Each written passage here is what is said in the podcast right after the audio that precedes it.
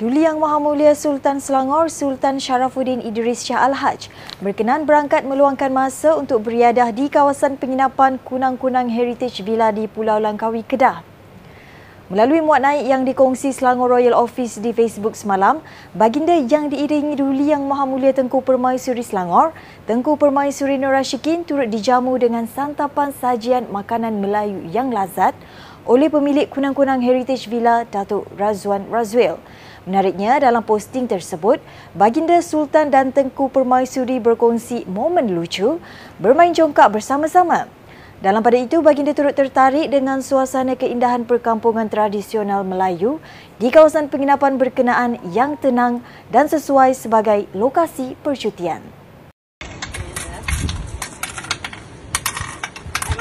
Ah, itulah. Dia tunggu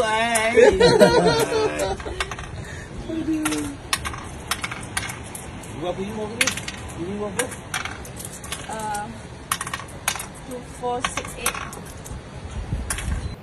Seperti tahun-tahun sebelumnya, Datuk Menteri Besar Datuk Seri Amiruddin Syari meneruskan tradisi menziarahi rakan-rakan masyarakat Tionghoa sempena sambutan Tahun Baru Cina di sekitar Sungai Tua. Pada masa sama, selepas selesai mengunjungi rakan-rakan di rumah, beliau bersama-sama penggerak utama Pakatan Harapan di Gombak meraihkan sambutan tersebut.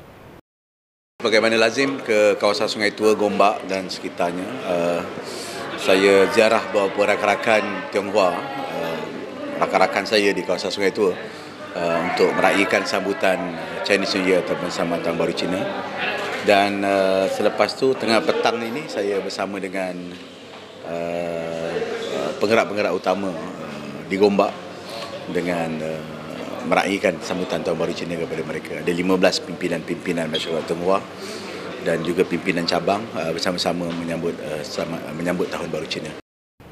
Dalam pada itu, pada acara sama, Amiruddin berkata kerajaan negeri telah mengedarkan lebih 50,000 dos penggalak vaksin COVID-19 di bawah program vaksin Selangor atau Selvax Booster sehingga Disember lepas. Jelasnya program itu mendapat sambutan baik daripada penduduk Selangor dengan memberikan pilihan dos penggalak Sinovac selain AstraZeneca dan Pfizer. Tambah beliau lagi, pihaknya sedang menunggu laporan terkini berkenaan program tersebut untuk masa terdekat. Kita dah edarkan lebih 50,000 uh, secara percuma. Saya sedang tunggu laporan terkini. Ini bulan 12 yang lepas. So belum termasuk uh, Januari 2022.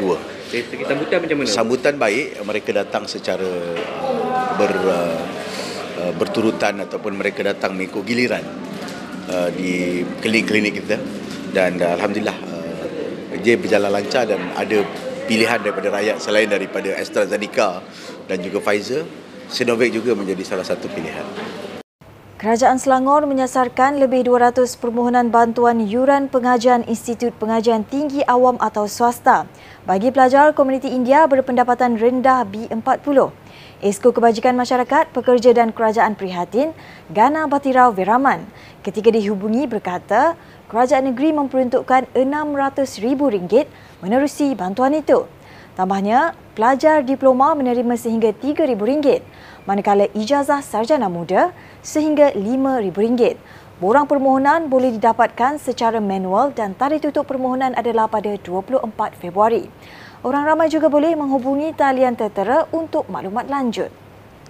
Ini adalah program FKAS ya, di mana kita nampak uh, kepada diploma dan degree yang bermaustat tautin in Selangor sahaja. Ini hanya kepada anak Selangor saja ataupun sekurang-kurangnya perlu menduduki Selangor 15 tahun. Ia hanya sekali dalam hidup mereka kita akan bantu. Untuk diploma kita bagi maksimum 3,000. Untuk degree kita bagi maksimum 5,000. Bukan semua orang layak ya. Pendapatan keluarga tidak boleh berlebih daripada RM2,000. Sekian semasa hari ini. Kemeriahan sambutan Tahun Baharu Harimau masih lagi terasa. Sebelum berpisah, saksikan visual rangkuman kemeriahan aktiviti ziarah rakan sempena Tahun Baharu oleh Datuk Menteri Besar semalam. Jangan lupa untuk terus bersama kami di semasa esok. Layari YouTube Selangor TV untuk perkembangan terkini Selangor atau layari Facebook Media Selangor.